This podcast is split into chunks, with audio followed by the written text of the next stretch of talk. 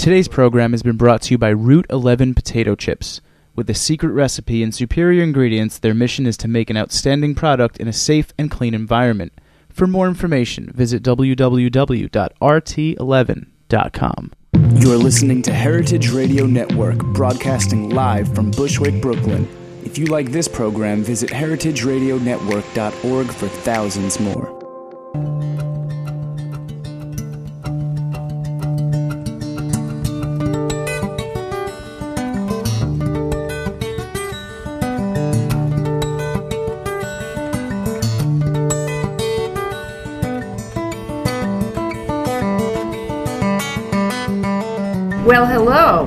Welcome to Chef's Story.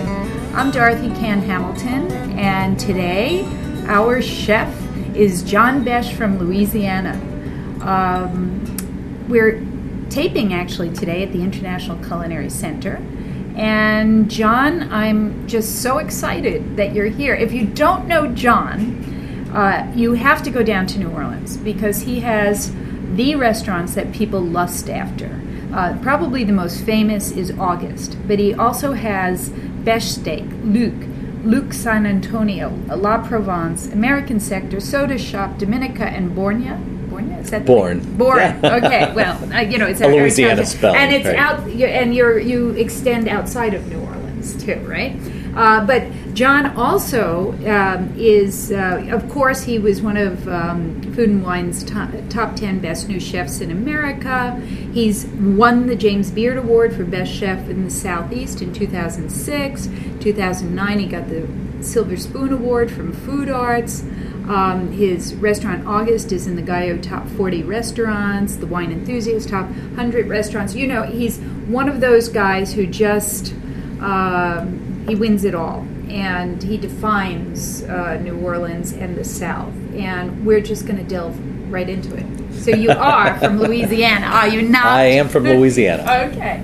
Well, so and did you grow? Up you Actually, born and raised I in New Orleans, or out, Grew out up in the country outside of uh, New Orleans, just right down the, literally right down the road from where it is, not street, but road, from where it is that I live now. And so, um, Really? on this, I live on the same bayou that I grew up on, and it really, um, and I never thinking I would return home. Of course, every kid I think leaves their hometown thinking. Um, that you're just done with it. And, but that wasn't really the case. You know, I, I left, and each time I left, the I, the city kept calling me back. And Okay, um, wait, wait, wait. So you grew up on the bayou, Grew up out in the country, out in the country. hunting, fishing, cooking. Tell me, And what did you? What were you eating at five years old? The What same wa- thing that I eat now, really. And that's the beauty of, of having this indigenous cuisine of uh, the New Orleans area. And outside of like I shot from uh, New Orleans, the, the cuisine changes drastically. And so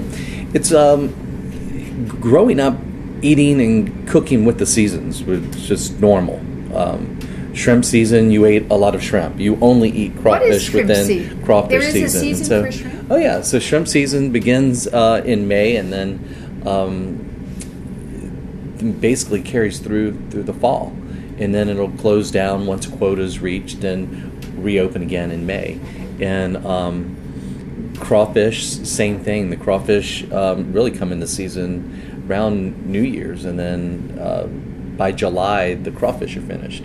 And so you you you growing up eating with the season and eating what the earth actually provides you, um, cooking in a style that um, has historical significance, I think just kind of it formed me into what I've become today, and not not just a preservationist, but um, I think it, it, it, gave me the uh, the foundation that I'd need to pursue being a chef later in life. And I think we always hear about these. You know, we were talking about um, Chef Soltner and Sailhac and uh, Jacques Pepin and all these great chefs that came from France, or for that matter, the great ones that came from Italy or Spain, um, all came from incredibly rich food backgrounds. You know, whether it's peasant food or not, there was a historical significance and there was a story behind their food. And um, and and I think the same goes for some of us, you know, in and around New Orleans, where we grew up with a Okay, really now- now identifiable right. food. so New Orleans as the city, uh, you know, it's got four or five cultures, you know, very strong cultures there. But you grew up outside the city. Explain for a new, to a New Yorker, what's the difference, you know, uh, with Cajun, is it Creole, uh, Right, so you have- Louisiana? Tell, tell me, and where do you fit in that mix? Well, it's a great. That's a very good question because um, you do have this whole Cajun thing, and you have the Creole thing, and where the where the two really split, or the Cajun would be the country cousin to Creole. Cajun is the one pot cooking um, from Southwest Louisiana or west to Southwest Louisiana, where um, just outside of New Orleans, you head to the west and you're in rice country. You're in um, this is where sugar cane and rice kind of come from, and that style of cooking has um, it was very much a, a peasant-based style of, of, of food, where um, it was the Acadians that actually were kicked out of Nova Scotia. And we we all know the history of, of that. They come to Louisiana. They take these old French traditions, including their language, which really have been kept in this time capsule for uh, 200 years, and brought it to a very remote part of Louisiana where they settled and uh, started cooking what was indigenous to that area. And so they they adapted their old French recipes. Um, the etouffees would then become crawfish etouffees uh, because you had you know the crawfish and, and the rice and so on and so forth. Well, Creole is a whole different animal. Creole, as we call New Orleans Creole, is really this um, beautiful mixture. Almost you could say it's a it's a uh, cultural gumbo, so to speak, of um, French and Spanish and African and German and Italian.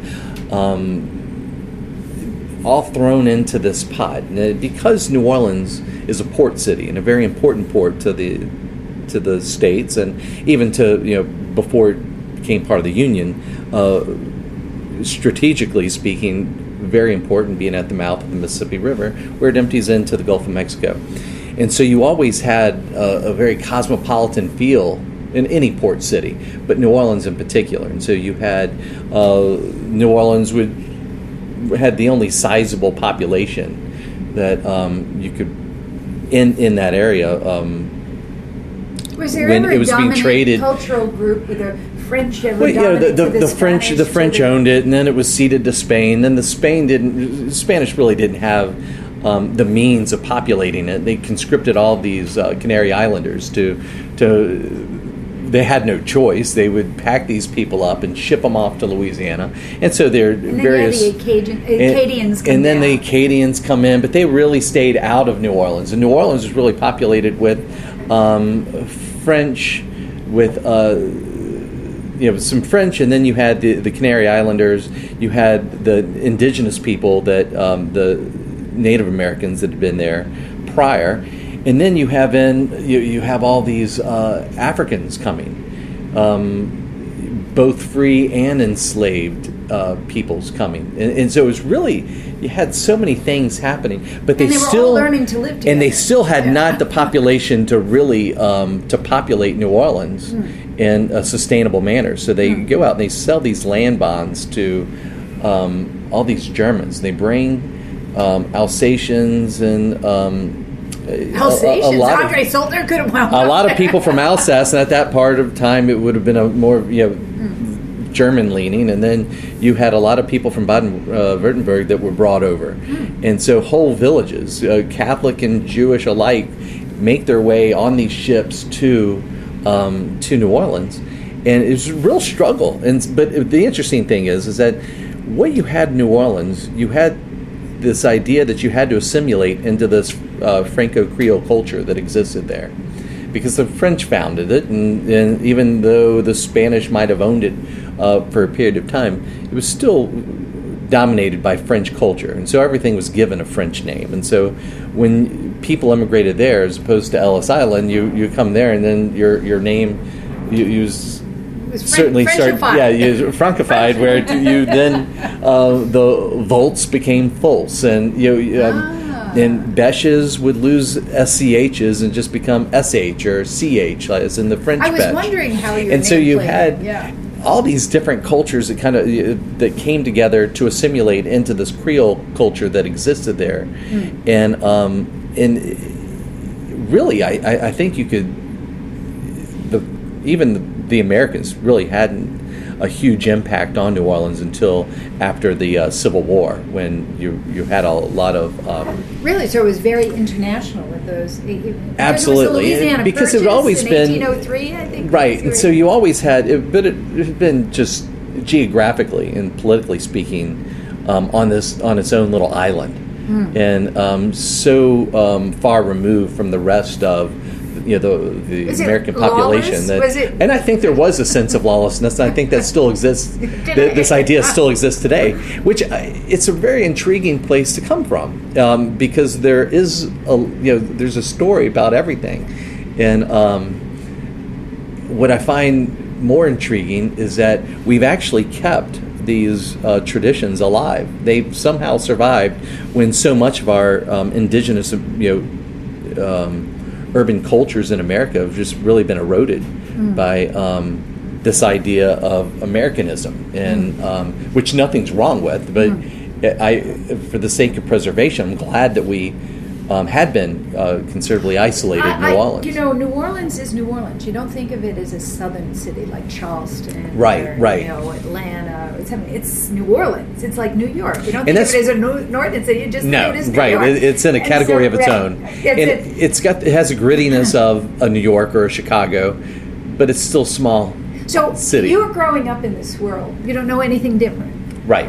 All right. So when did the world expose itself to you? And but I'm still like, where where are your first food memories? How did they? My my, my food memories were born very early from, um, and they really were born out of hunting and fishing, in that. Uh, we went to fish, then mom. We would bring the fish home. Mom would cook the fish.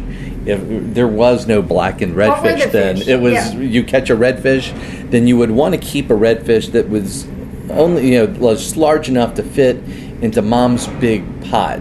that that would then become a whole roasted or you know a whole braised redfish that we call redfish courtbouillon. But I had no idea at the time. I thought it meant it was named after the Cuvions that lived next door to us. So I thought that we were just eating like their recipe. But uh, so you know, you catch a redfish, you had redfish courtbouillon or so I thought. There's actually Yeah. corbillon en français. And then uh, you, I'd catch a speckled trout, then the speckled trout would become um, trout meuniere. If mom had some almonds on hand, it would be trout almondine. And, and so it's just it was that simple. This is how if you caught this fish, this is how it was cooked. food. Heck yeah, no, and I'm not trout, trout meuniere. and I'm not complaining because, but this was just what we knew, and this Yeah, is how I yeah, grew up, and yeah. you know the um, and so you live by you know we we certainly didn't grow up having to hunt and fish for our food. We weren't you know hunters and gatherers. We had grocery stores, but you know it, this is just this was part of that culture, and I think it gave me from a very early age. Um, I developed. Uh, a- maybe an abnormal understanding of where food comes from and this connection to it. And so I think it was that I think gave me. Um, it was through the hunting and fishing that I What developed was the a weirdest respect. thing you would eat when you were a kid? oh, we we. I wouldn't consider anything weird, but you know we would hunt Well, we- rabbits and squirrels, and Squirrels. you would cook them. Just and you cook a squirrel the same way that you cook a rabbit, um, and it would normally be in a sauce piquant or a um, or in some sort of a, uh, a stew a or a daube. What does a squirrel taste yeah, like? it's like a sweet tasting rabbit. It, Oh. Really, not much different than than a real rabbit, which is isn't like the white meat rabbit that we might buy in Chinatown just down the street, but has a little more flavor when they're um, wild. And so that kind of there was a foundation there. Another significant thing that happened when I was little, my father was hit by a drunk driver while bicycling one day and paralyzed for life. And throughout this convalescence that ensued for heck, I don't two or three years, he was in and out of rehabilitation, um, various hospitals. I'd cook for him, and I'd cook whatever I would concoct, and it would make him happy. And I learned. So nine years old, I made the connection of food meaning, you know, that was food made people happy, and I could I had a gift of making people happy through food, and I also had a I an attachment to going out and finding and you know and, and bringing the food in from the wild, cooking it, make you know it's made me happy, made other people happy. I'm in love with this, and so I knew probably it took me meeting Paul Prudhomme when I was at a his first book signing. Maybe I was 11 years old and had this, you know, bigger than life. Literally, this man just signed the cookbook to me and take a few minutes just to talk to me. And I knew at that point, like, I want to be a chef. Do you remember the conversation? Oh yeah, no, I remember the bookstore and the whole nine yards, and I, I told him that I too loved to um, loved to cook, and he asked me what I'd like to cook, and and he started talking, you know, and he had a maybe it was also the first adult conversation that somebody would actually have with me, where here I am talking to this world famous chef, and I, I think he had been on the cover of Time magazine that year, like this was big stuff, Yeah. and then to um, have him take the time to say, "Well, what do you like to cook?" And I tell him, know, about hunting. You know, like I love to hunt rabbits, and then this is what we do with them. And he just thought that was great. And this is what he grew up on, and so having him take the time, um, probably no more than you know three to five minutes to chat with me, made made a huge impression, and um, I, that was something that really stuck with me for a while. All right, well, we're going to take a break here. And when we come back, we're going to talk about um, where you went with it. So Excellent. we'll be right back.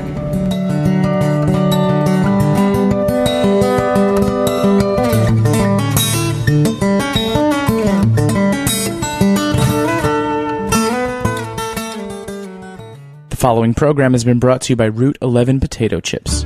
From the moment Route 11 Potato Chips dropped their first batch of chips back in the early days of 1992, they understood their destiny as a high quality producer. Instead of succumbing to the frenzy of mass production, they took advantage of their small size and made chipping a personal art form. The payoff was immediate an incredible potato chip. With a secret recipe and superior ingredients, their mission is to make an outstanding product in a safe and clean environment. In this world of uncertainty that we live in, Route 11 Potato Chips believes comfort food should be just that. Know where your food comes from. For more information, visit rt11.com.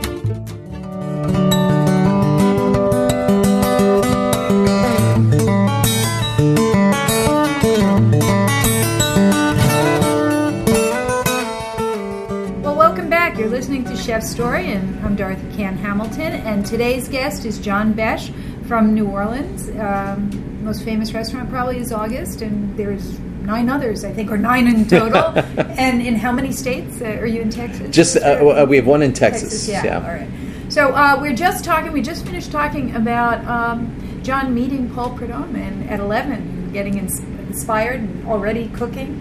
Uh, so, how did you start your professional uh, journey? I grew up, um, again, working in uh, restaurants and bussing tables. In New Orleans In, or in your actually area? in Slidell, out um, maybe 30 minutes from downtown New Orleans, um, to the east, uh, to the east northeast, and um, having you know just kind of bitten. I was bitten by the the restaurant bug early, and that I enjoyed doing that. I enjoyed bussing tables. I enjoyed um, coming in early and prepping in the kitchen before having to put on my clip-on bow tie and head out into the dining room. And that I thought just you know that was pleasurable. I really enjoyed the interaction with people and this, the the idea of food bringing people together and and again everybody's happy. So I, I say that because these things really just would just pop out at me like you know what this is fun. This isn't work. You know I, I I get paid for this and I get to eat all I want. and so and um, so I grew up just passionate about that and cooking, and um, I also was blessed to have parents that like we had to work. It wasn't. it's really so different than the way that I'm raising my own children. I might need to rethink this, but I grew up with a work ethic, and that has served me very well in, in this career in particular. Well, okay, I knew in high school that I wanted to go to culinary school, but hey, nobody was doing that when I was in high school. This was not a common thing. Even as uh, popular as chefs were in New Orleans, um, most of them were European uh, you know or um, lived extensively in Europe before coming back home, and so. I thought, well, you know, before I do that, before I venture off to culinary school or to, to move to Europe to, to learn my craft, so to speak, um, I'll just join the Marine Corps. And so I did that on a whim and had so many terrible meals. joined Marines on a whim. it had so many terrible meals that I just knew I had to one day get back. And I think that when I finally got back to cooking, um, it, my time in the Marines, just as a you know in the infantry as a um, uh, forward observer and having experiences in in battle and war, gave me I think a vision and gave me. Um, I think the drive that I needed to really kickstart my career in the way that it did. Now, let's let's explore the military a little bit because I know here at the school, the, the students we get from the military are among the best performing.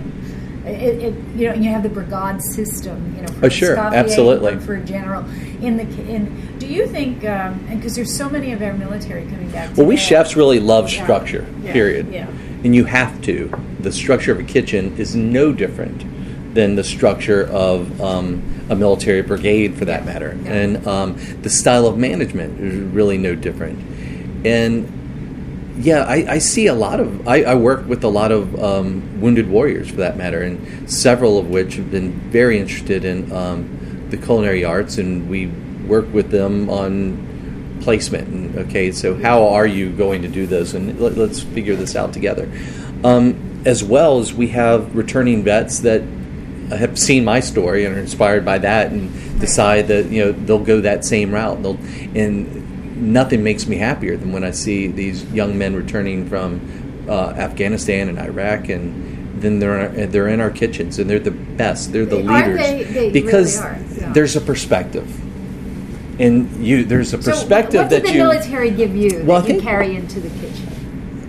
the what the Marines gave me was a sense of an understanding of mission, of what the mission is, and doing whatever you need to do to complete the mission. And so, if the mission in this case, as as a cook, is to set your station and to be ready to serve the guest and to serve them flawlessly, then understanding that mission allows you to prioritize everything in your day within the scope of what your station has, happens to be. And you can apply that as, as a chef today. I still, my mission is um, really to inspire my chefs, to inspire their cooks, to um, inspire the customer. And, and, our, and the guests each and every night in our restaurants, and I, that it's a philosophy of um, prioritizing and uh, not getting um, too distracted by all the bells and whistles and really simplifying um, your approach to um, what would otherwise be you know rather kind of nitpicky and arduous So the process. organizational skills and the strategic skills that you Yeah. learn in the military really do apply in the kitchen. And Absolutely. I think, And and, I- I that's think why they- are so good. And I think they apply to every facet of life. Mm-hmm. But in the kitchen, I think that's a, it's a it's a, an environment that we're comfortable with because of the structure Right. that's there. Right. And so I, I my my father was a fighter pilot, and I thought um, that that was the route I wanted to go. You know, just to prove I could be as good as dad. And then I you know to be honest, I, I in, loved the Marine Corps. Had a great time. Uh, have friendships that will last forever through that experience. But I knew I wasn't. This isn't what I'm called to do forever. You know, I let me do my time. Let me get out and let me make a difference. So and I can did- do that through food. So as soon as you got out, what did you do? Go for a good meal. as soon as I got out, I um, I wanted to come home so bad, just to. Um, Where were you? I uh, flew into Camp Lejeune, uh, North Carolina, and um, where, where where were you? I, I actually before I, I was at Culinary Institute of America. I was going to school. I'd already been active duty, then switched to the reserves so that I could go to school. And I was halfway through school when I got pulled out for a year, year and a half to go to um, to go to the first Gulf War. and at that time, I thought, oh, heck, you know, I've worked so hard to get here. Now I'm here, and um, now I'm going to die somewhere in a desert, never really accomplishing anything. And um, so, and I, I really thought that. I thought, well, okay, I'm. This is this is how it's got to be. Then I'll just give it my best shot. And so, lo and behold, I make it back. I'm fine, and um, I came back with so much determination that I wanted to see this through. I knew I had something to offer the world other than to die in a alone in the desert, and, and and so that experience really gave me perspective, and that's the perspective that a lot of our young cooks coming from the military today have. That they've seen other parts of this world that they don't want to go back to, and they realize you know what's really important here. And so, um, but the first thing that I did was I had to get back home, and during this time, this is before email and all that good stuff. There's no texting. Um, I had a pen pal during the conflict, which happened to be my best friend's sister, and she and I, who grew up together but never, you know, we would never think about it. We ended up um, falling in love, and I three months later I'm proposing marriage, and she says yes, Oh, and, and so anyway, so she'll probably have a different story. It's probably not so wonderful, you know, marrying a chef.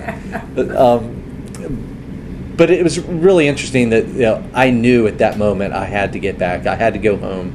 Um, the first thing that I had when I got back was a fried soft shell crab po' boy with like doused in hot sauce with shredded lettuce and slathered in uh, blue plate mayonnaise. Like I knew what I wanted. That was that, and I ate and I just bathed and gumbos and etouffees and all these things that I thought were slightly passe were the very things that I was craving. So I come back to school, finish school, but I still knew that even though I wanted to be home, I needed to. I still needed to leave again. I needed to. I needed to build that foundation, and um, so applied everywhere to I got had a job offer in, from Le Gavroche in London, and then um, uh, had a job offer from um, in France. Those um, I wanted to work for the um, for Trois Gros in France, or to go uh, and work in uh, for the Roux Brothers in London.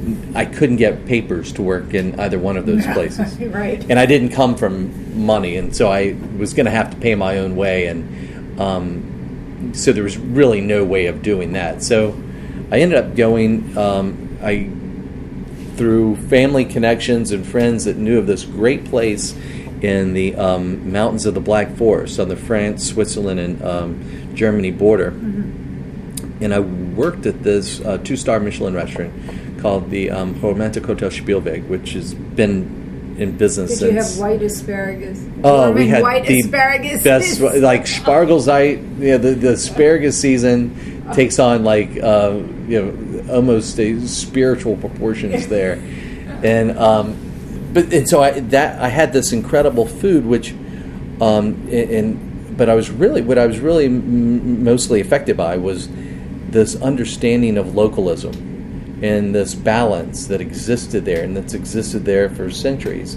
of eating from the season what was of the sea, of the area and um, of, in cooking in a way that was culturally significant and again it's making me think of wow I had this back home it's just a little different but um, and that idea of localism was something that was a seed that was planted there and you know, we had um, on the West Coast, Alice Waters was just really starting. Um, you know, I think her critical acclaim was really on the rise at that point. And we also had, um, you know, um, Larry Forgione on the on the East Coast that you know was really doing this right. And so that's that those these things were percolating on both coasts. I go and I discover this up through this apprenticeship, and so I'm working there for about a year and a half, and then I um, um, came back and um, started working in New Orleans again. Started working for a chef out in the country, he, a little um, Frenchman by the name of Constantin Kerageorgiou, a Greek name, French guy from Marseille. and um, which only if you're familiar with the area of the uh, Rhône and you know the cultural makeup of that area could you understand the Greek thing, uh, the, the Greek connection. But uh, Marseille is just you know this entire region is just populated by people. Maybe they're a little Italian, they're a little Spanish, they're a little Greek, and yet they're all 100% French. And so he owned this little restaurant. Marseille, Louisiana. right. No, this is Marseille, Marseille, France. France. And he settled. He came from France, settled in Louisiana, Oh. And so I started- Spanish, Greek. And so this he background. Okay. his background was that of Marseille, Hmm. and then, so he comes and he opens this beautiful little restaurant, really um, two bayous over from like where I grew up, and so like out in the sticks, in a beautiful little place. But he decides that you know I have this experience in Germany and it's great and it's very classical, but I need to learn how to cook like the French grandmother, so to speak. And so each summer he has me spend my summers and I'm working for friends of his in France, and I'm cooking with his brother, and we're um, raking in mussels and Port Saint Louis, and then we're and he sends me on this, um, you know, truly like a, a culinary um, Field trip. field trip where I'm Experiencing. experiencing these different things that he wants me to see. Well, um, and that led to, and I, I could do this because I'd get paid every year to go to the Chateau de Montcaud and it's in Bagnols sur Cèze, France, and I would spend the summer there cooking, and I would also have time to travel around. So my wife and I would pack up and take our little son Brendan. At, I think the first time he went, he was ten days old. Oh my And gosh. we're we're off to France. Your for wife the does summer. have her own story. Oh, I'll she's say. got a story. And so, um, make a long story short, just through those subsequent years of doing that, I really developed a a love and passion for that, you know, for the for the food of um, Provence, which um, is so similar to the food of Louisiana Really. and Yeah, everything wow. from the rice culture that That's exists true, there yeah. to the the identity, uh, you know, the the game, the seafood, all found um, aren't you know it's really quite similar. Uh, outside of, of course, gumbo does not exist anywhere in Provence, but um, the idea of of um, you know cooking with what you have, the idea of localism, the idea of cooking things with you know that are significant to a culture. Um, again, that really um, played a role in de- my development of who am I as a cook and who will I be one day as a chef. And so, years later, um, you know, I'm back. I have my own restaurants. I'm opening Restaurant August. Um, and uh, I'm driven at that point by really just pride. I'm driven to be the best and have my name, um, you know, associated with awards. And I, I wanted to create food that nobody could pronounce and very few people could, you know, uh, really identify because you know it was architectural and it had to be just. Um, I was cooking just so out of pride that I really lost touch with, you know, why is it that I became a cook to begin with? And it really and the restaurant took off, and that was great. But there was still something missing. And then Hurricane Katrina came, which just changed everything. Okay, we're going to take a break here because now we're going to go to post Katrina when we come back.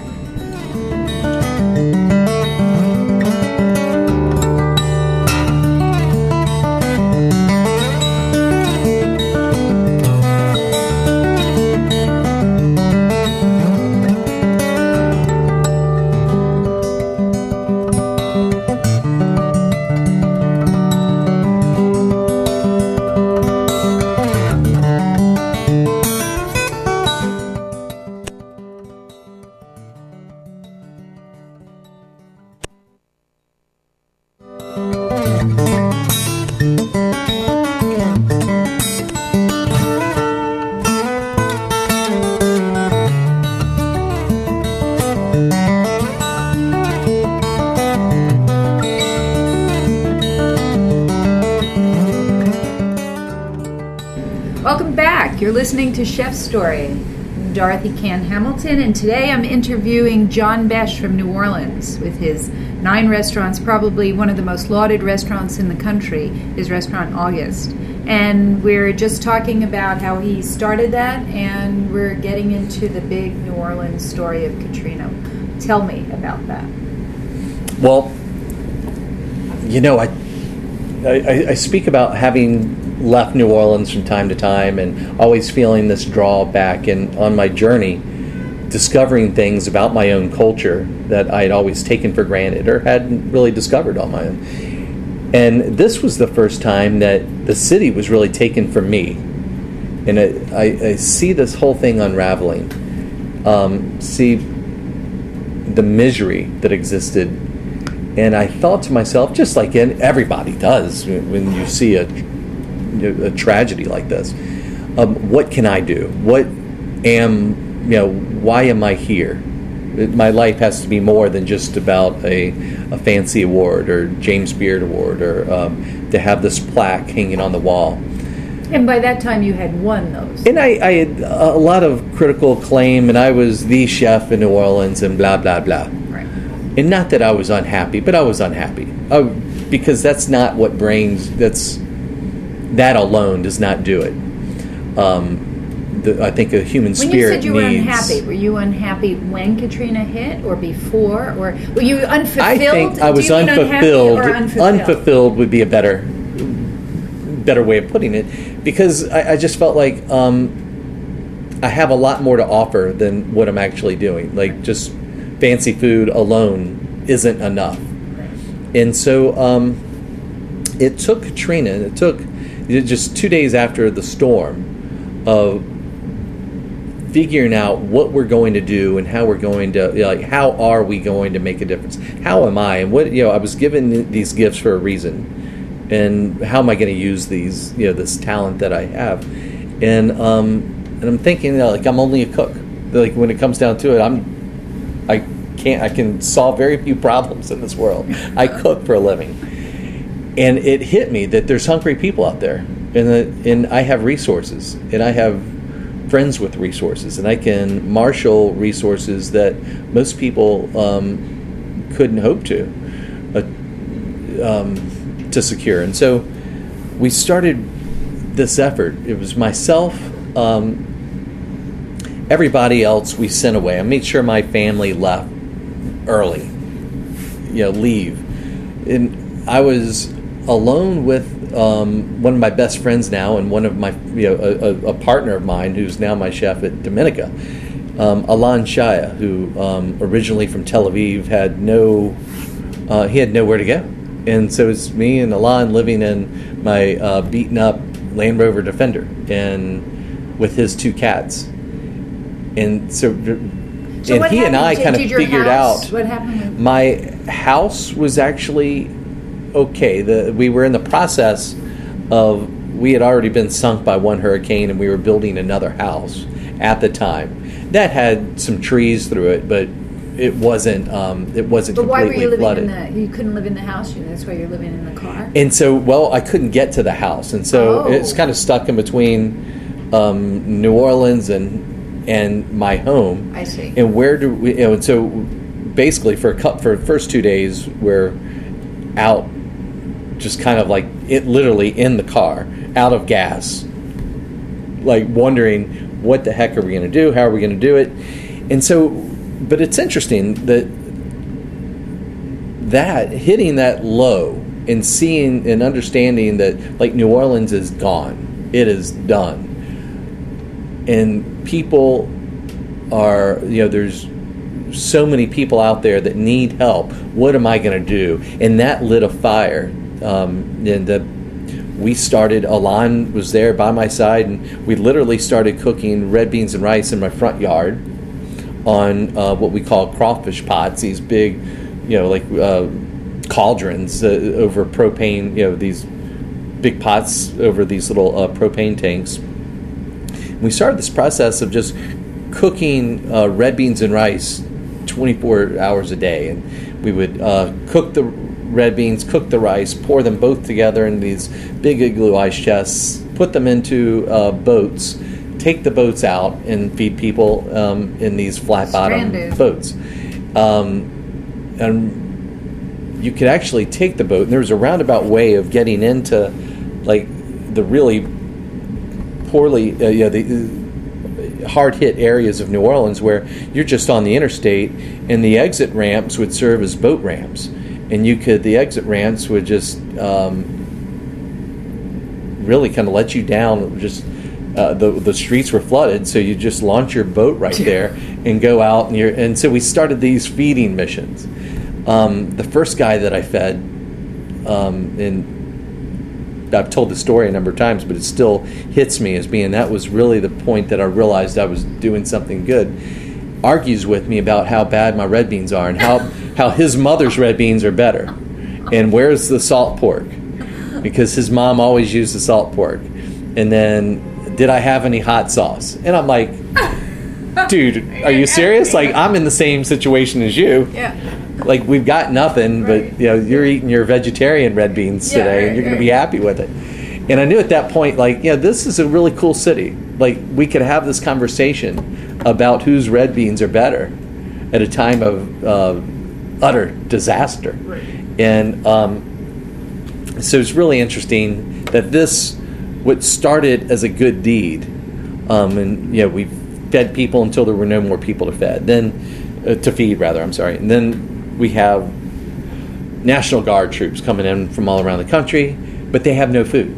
There, no, nobody's really thought this one through, and so they're needing food. And so we um, then created a couple of different little So are like. you working out of your home? You I- I started out, out of the home, and then we moved to the restaurant where we had a secure place there, and then we had we set up several different feeding points and cooking points. One of them being I'll never forget a Walmart parking lot.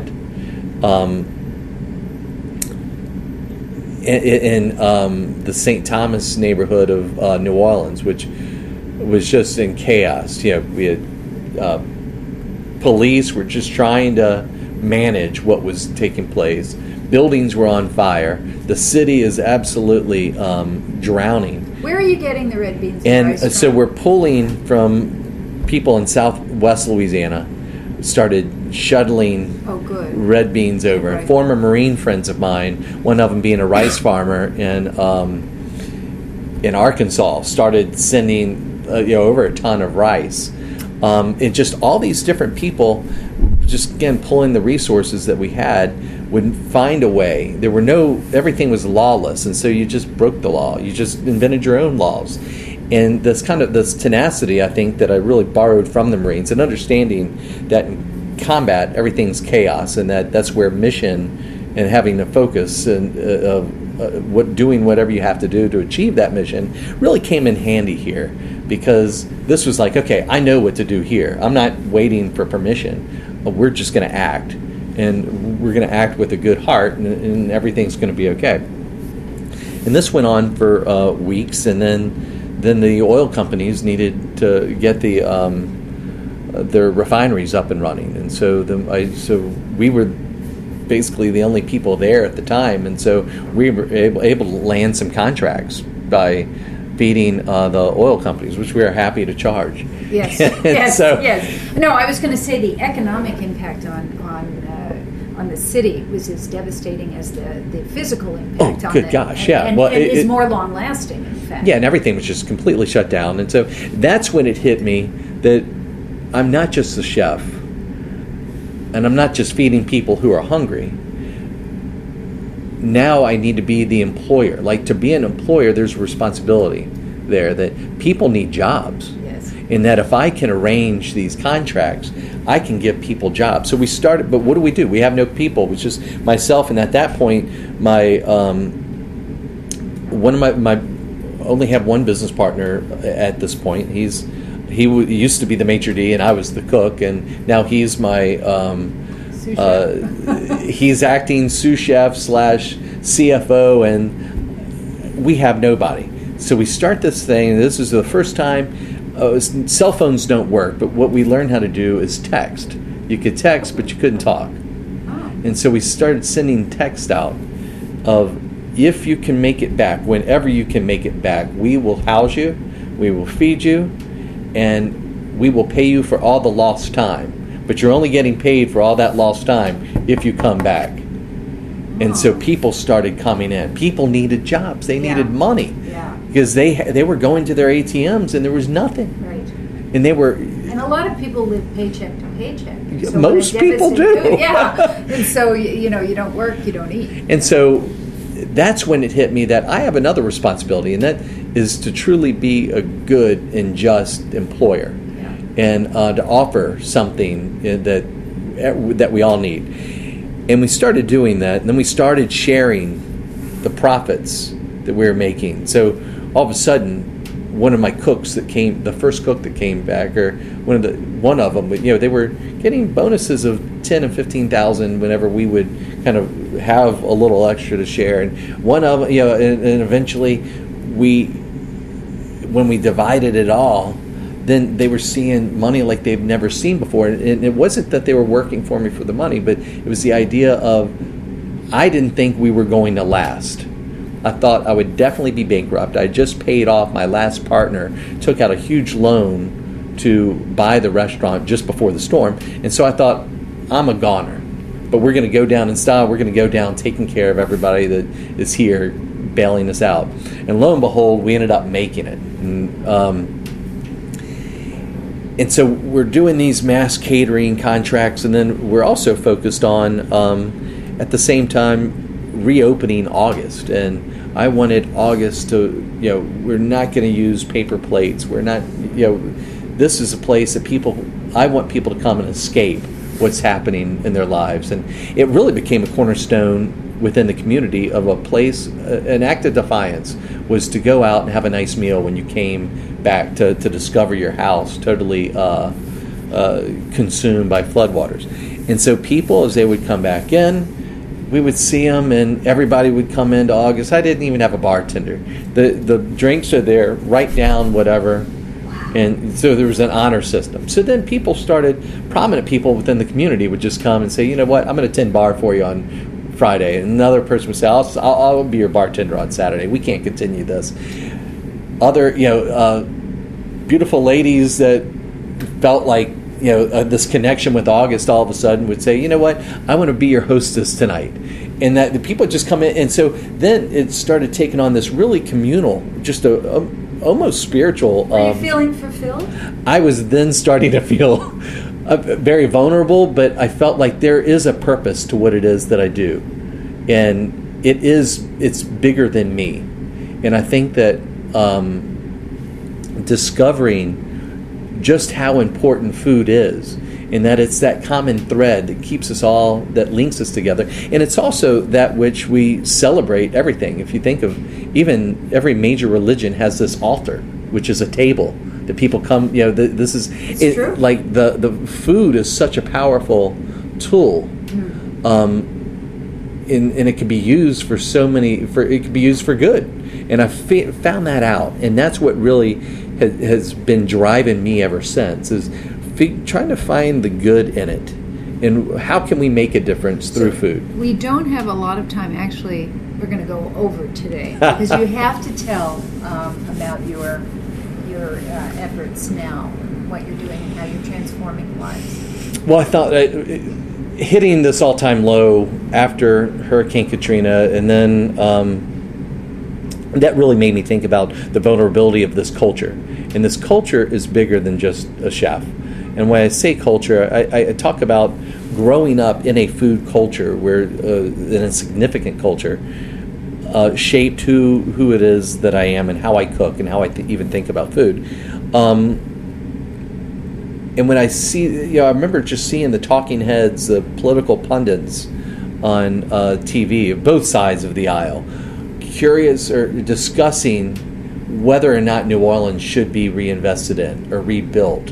And I, and yet, and I look at it and think like these were federal levees that failed us. These aren't. This isn't these you know people of New Orleans. You know, this is we didn't ask for this. We didn't bring it upon ourselves, and um, this is a great place with really good people and this incredible culture. How can you say you know, how could one even ponder the, the, the That you're going to abandon it. right It- that you might abandon uh, the one I probably I would dare to say the most American of all cultures comes from there because this is a place that truly absorbed people from all over um, in creating its its indigenous um, you know the the, the, the Creole um, culture that we think of. Ident- a new, new forged identity. This is where our music came from. Right. It made its ways through the highways and byways and waterways throughout the arteries of this country that gave us um, the blues, that gave us jazz, that gave us rock and roll, that gave us Motown. Um, this is the food that, whether any inner city calls it soul food, but it's just food to us. And so, how, you know, like this is a really significant place. The only way that we're going to get back on our feet is if we all work together. And that's where this idea of localism really came into play. How am I going to protect our culture? Well, first, I need to make sure that we're protecting, you know, what agriculture is left, uh, and that we um, protect our fisheries. We talk about and, and we raise money and awareness for um, rebuilding the wetlands that we're losing at an astronomical rate, not due to ourselves, but again, the federal government has, you know, the Corps of Engineers was really fouled up a lot of, um, you know, that's really fouled up our wetlands, which um, is will pose a significant threat to our fisheries if we don't pay attention to these things. So, multi-pronged, like we have so many problems. What am I going to do? And that's when uh, you know we came up with various things like a um, that what we came up with the, the John Besh Foundation, which is funding microloan programs for farmers. Um, and I would like to open that up to farmers, fishers, crabbers, you name it. Um, protecting our foodways again. People that can't through con- uh, conventional means acquire the capital that they need to uh, continue or to expand their um, farming or fishing operations have a place that they can come to for that. And not only that, but there, we've partnered with um, Tulane University's um, Master of Business um, School to give these farmers and fishers the business acumen that they need to achieve their financial goals and make sure that those loans are paid back so that they can be doled out to others. Um, then we looked at the human side of this, and uh, it was interesting uh, uh, that I'm walking through the kitchen one day and I'm looking around that why don't we have why do you know, all our cooks look like me? Where are the black cooks? Because this is a historically African American community. Why aren't black people applying at my restaurants? And don't and it really came down to a lot of people within that community had no idea of the possibilities of and of the of the career path, the hope of um, of, of you know a chef these days can do much better than um, Just being a cook in a Just be- fast food restaurant. yeah that it doesn't have to end with just becoming you know this with an entry level job a living paycheck to paycheck that you can prosper but to do that you need training. And you need people that under you know that value your uh, human dignity and that that, that that value your humanity period and so that's when i partnered with uh, one of your graduates um, jessica bride Merritt, who truly felt the same way. We met in an airport, crossing paths, and she said, "What if?" And I said, "What if?" And then we put our heads together and created a, a, a scholarship um, called Chef's Move, where I had worked with a number of outreach programs and still do in New Orleans. And require that all of our chefs work with these outreach programs. So it's just not me, but it's all of us together trying to lend a hand to the to the people within the community that need help and that need a helping hand and need a little bit of mentorship.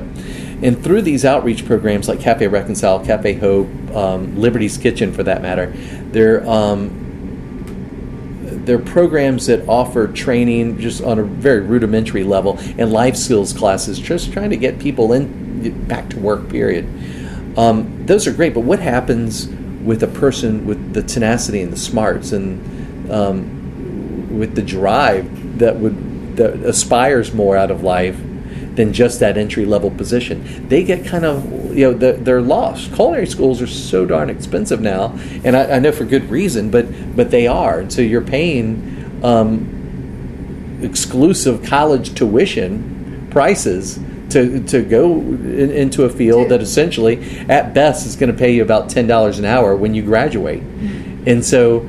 It, it, it's hard. That's a hard nut for a lot of people to swallow. And so I started thinking about this, and what we would have to do is create this scholarship for those people that were kind of that that had much more potential. And um, so we started the process here with uh, the uh, ICC in hopes of exposing people to a, a bigger world, to broadening the horizons, taking them from the neighborhood of New Orleans, bringing them to Manhattan. I know And- it's wonderful. And then the mentorship that Yeah. takes place, and then have people like Marcus Samuelsson reaching out to, to offer um, help, and having people like Aarón Sánchez offering help to um, young minorities that need to see that there are other people in the field that are doing great things. Mm-hmm. And it's just not about making money, of course, but just tell tell our listeners how they can contribute. well, we would love it if you would go to, if you would, you can look us up online Yeah. at um, chefjohnbesh.com or you can go just direct to um, uh, Chef's- Chef's Move. Um, look us up. We're there. We'll, make it more than easy for you to to uh, donate, and just know that you know all of us are called. I think to make a change in our uh, in our own neighborhoods, and um, this is just an example of what we're doing. That's really, um, I think, changing lives for the better. Oh, it's been great to have you here today. I wish we could go on and on. I know, as you can see, I'm kind of passionate about this I subject. can see. So, can I tell you one bad joke before we leave? Uh oh. Okay. How, how can you tell when you're in a Cajun zoo? You have the recipe by the Latin name. That's bad. That's bad. Well, thanks. Uh, So thanks true. again, and uh, I want to I want to thank um, uh, John Besh for being here today, and uh, shout out to our producers, and um, we'll see you next time.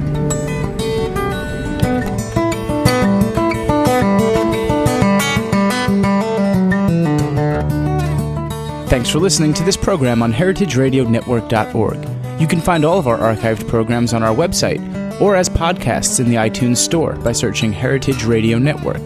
You can like us on Facebook and follow us on Twitter at heritage underscore radio. You can email us questions at any time at info at heritageradionetwork.org. Heritage Radio Network is a nonprofit organization. To donate and become a member, visit our website today. Thanks for listening.